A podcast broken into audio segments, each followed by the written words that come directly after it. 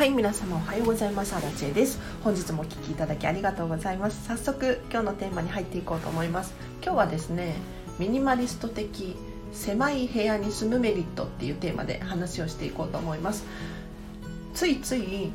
人ってこう広い家に憧れたり大きなお家とか大きな庭がついてるとかそういうことにこう憧れてしまいがちじゃないですか。ただ私最近こう今日もそうなんですけどビジネスホテルに泊まることが多くてでビジネスホテルって私もこう泊まってみて初めて気がついたんですけれど本当にコンパクトですっごく便利なんですよ。なので今日はですね狭いことによってメリットがたくさんあるのでぜひぜひこれをですね知っていただきたいなと思います。でまず狭い部屋に住むと掃除が楽です。本当に非常に掃除が楽。で私もですねかつてシェアハウスをもう56年転々としていたんですけれどシェアハウスに住むと自分の自室っていうのがあるんですけどその他っていうのはもう共有のエリアになるんですね。なので共有のエリアっていうのは、まあ、大きなシェアハウスだともう基本的に清掃の人が掃除してくれるんですよ。なのでお風呂だったりトイレだったりなんだろうな共有のスペースに関しては私がですね掃除をするっていうことは一切なかったんですよね。でもっと言うと,、えーと自分の自室もですね本当に狭い狭いって言ったらあれですけどコンパクトだったので掃除をするのが本当に楽なんですよ。でミニマリストになるとですね物が少ないので掃除をするってなった時も床に何も置いてないですしもう基本的にもう家具とかも少なかったのでパパッともうクイックルワイパーでちょちょって拭くだけで本当に一瞬で終わってたんですね。で窓とかも1つしかないし窓も多ければ多いほどこう拭かなきゃいけない量が増えてくるじゃないですか。でお庭とかもそうなんですけれど要するにお庭がついていたら草むしりだったりとかお手入れをしなければならないですよね。でこういう面でですね狭いお家っていうのは本当にお掃除が楽ちんだなっていうふうに私は思います。で狭いお家に住むメリット他にもたくさんあってですね、えーと、とコンパクトなので手に手が届く範囲に物がある。っていうのが非常にいいなと思います。例えば2階建てのお家に住んでるとか3階建てのお家に住んでるってなると,、えーと、キッチンに行ったりとかトイレに行くお風呂に行くってなった時に結構こう上下で移動しなければならなかったりするじゃないですか。ただこれが狭いお家特に私もビジネスホテルにこう泊まってみてすっごくいいなと思ったのはもう目の前がお風呂なんですよ。ベッドがあってお風呂がある。以上みたいな。だからなんかお風呂に入るのが結構億劫だったりもう疲れちゃった時面倒くさいって思ったりしませんか？もしかしたら私だけかもしれないですけどなんかもうくたくたになってねお風呂入るの面倒くさいと思ってもこうビジネスホテルだともう目の前お風呂なんですよ。目の前お風呂だと何が起こるかっていうと入るかっていう気持ちになるんですよね。これがちょっと別の部屋にあるとか今寒いのでなんか寒いところまで行かなきゃいけないってなると結構億劫だったりするのでやはり狭いお家だともう手の届くところに手の届く範囲に全てがこう集結しているので本当に便利ですね。でお風呂に限らず例えば何か取ろうと思った時にキッチンまでわざわざ行くの大変じゃないですかで最近思ったのは家の端から端までの移動時間何秒かかると思いますか？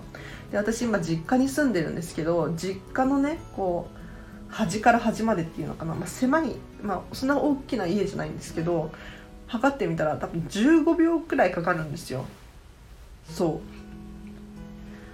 う。まあ、まあ、急げば10秒とかできると思いますけど、まあ、このたったの10秒がですね例えば洗濯物を干すとか結構往復したりしませんか？こう一回ベランダに出てにも洗濯物を取りに行ってっていう。この往復に一体人生で何分取られてるんだとかっていうふうに最近は考えちゃってですね、うん、で例えば忘れ物をしに家に戻った時も家の家が狭ければパッと取ってパッと出れる。けどなんだろうな2階に上がって部屋に行ってとかってなると結構大変じゃないですかなので狭い部屋に住むことにも実は実はメリットっていうのがたくさんあってですね確かに広い家に憧れたりするんですけれどただ物が私みたいにミニマリストだったりとか物が少なければ別に広い部屋とか家に住む必要性がないんですよね。うん、なので狭い部屋に住んでも広く、えーと、スペーススペースを使うことができる。結構贅沢に狭い家にもかかわらず物が少ないことによってこう贅沢に使えるのででこうすると家賃も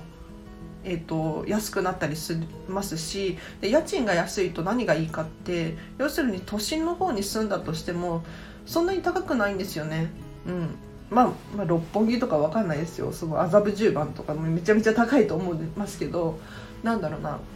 その駅が近いとかそういうところにたとえ住んだとしても狭い家だったらそんなに高くないんじゃないかなって思って。でそうすることによって移動力っていうのかな。行動力っていうのが上がりますよね。うん、でずっと荷物に縛られて広い部屋をこう借りなければならない。ていうふうに考えてしまうとですねやはりちょっと駅から遠いところを借りなきゃいけなかったりとかでそうすると逆にもったいないなと思ってやはり時間がもったいなかったりとかいろんななんか不便があったりとかするので是非ね、えっと、ミニマリストになることによって狭い家に住むって本当にメリットがたくさんあるので、まあ、もちろん皆さんが皆さんその狭い家がいいいいとか好きっていうふうに思わないと思うんですがこういう考え方もあるよっていうことでちょっと今日は聞いていただけたらなと思います。はいで今日の合わせて聞きたいなんですけれど過去にですねどうしても面倒ならミニマリストになろうというテーマで話している回があります。でこちらリンク貼っとくのでぜひチェックしてください。でも本当に私もズボラで何にもしたくないポンコツなんですけれど例えば、えーと、お洗濯物を畳むっていう行為がですね、えーと、あんまり好きじゃなくってでどうして好きじゃないかっていうとあの時間がかかるんですよ。うん、パパッと終わらせたくって。なんか自分の時間として使いたい。なので本当にえっと、私はですねかける収納に頼りきっています。ただかける収納となるとスペースを取るので何て言うのかな物が少なければならないんですよ。ただこれってミニマリストになることによって叶うんですよね。狭い収納スペースも物が少ないことによって、えっと、全てかける収納に変えたところで全然スペースに余裕があるです。なのでもし皆さんもですねえっと家事が大変だったりとかえっと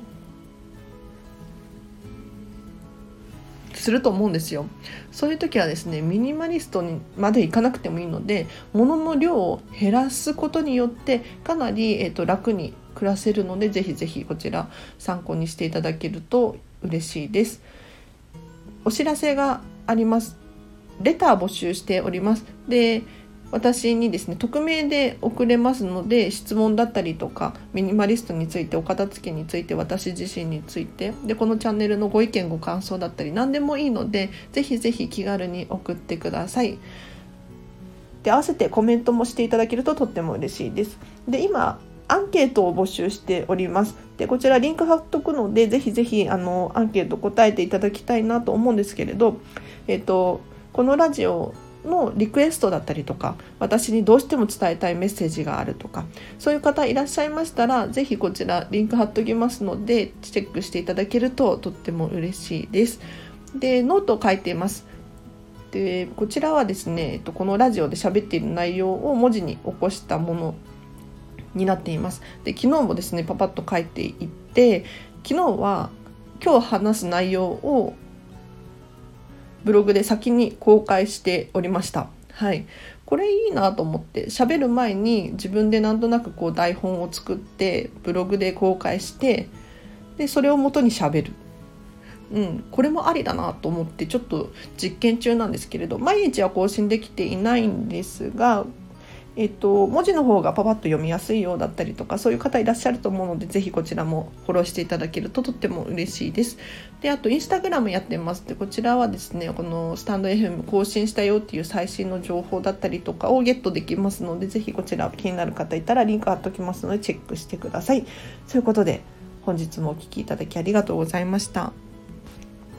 ちょっとここからは雑談なんですけれど今ね私ダイエットっていうのかなあの食生活をすごくいろいろ変えているんですよね。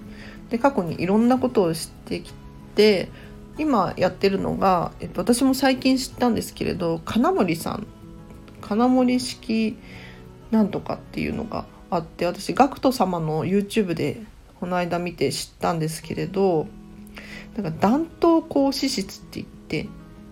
要するに糖質を一切取らないんだけれどその分油でカロリーを取るっていう方法なんですね。で油って太らないらしいんですよ。でこの知識実は私23年前に読んだ本にあってそうなんだと思って。ただ最初の頃はその本に書いてあることをやってたんですけれどなんかすっかり今ね忘れちゃってそうそう忘れてたんですよねで最近はあんまり油食べてなかった食べてなかった取ってなかったんですね。ただこの金森さんの本を読んであ油ってそっかと思って。要するに、えっと、糖質がないので血糖値が上がらないんですよ油って。なので血糖値が上がらないからそのインスリンっていう物質が糖質血糖値を下げるのに出てくるんですけれどそのインスリンがですねちょっと難しい話してますね。ちょっとついてこれますか？あのインスリンが血糖値を下げてその糖質を脂肪に変えちゃうんですよね、うん、だからインスリンが出なければいいんですよ。でインスリンを出さないためには、えーと、食べ物を見るとかっていうのも NG だしえーと、糖質を食べるっていうのはもちろん NG なんですね。ただ油こと油に関して言うとインスリンが出ないんですよ。要するに糖質じゃないじゃないですか。だから、えーと、血糖値を下げようっていうインスリンが出ないのでインスリンが出ないことによって血液中の糖を脂肪に変換するっていうことが起こらないんですよね。で私これ知識としてはあったんですけれどなんか再びこう何て言うのかな本を読み返して読み返してって新たに本を買って読んだんですけれど思い出した。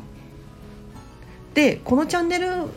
もそうなんですけれど、えーと、結構同じことを繰り返し話すことがあります。でというのも、えーと、新しいフォロワーさんが最近もどんどん増えてきてとっても嬉しく思ってるんですね。ただその新しいフォロワーさん過去の放送をね全部読み見返すかったらそうじゃないと思うので結構繰り返しあ同じ話をしたりしています。で私の今の気持ちで喋りたいっていうのもあるので、えっと、過去の放送はやっぱりおしゃべりが下手だったり今も下手なんですけれどもっと下手だったりするので今の気持ちで今の知識で喋りたいっていうこともあったりとかでさらに言うとこの、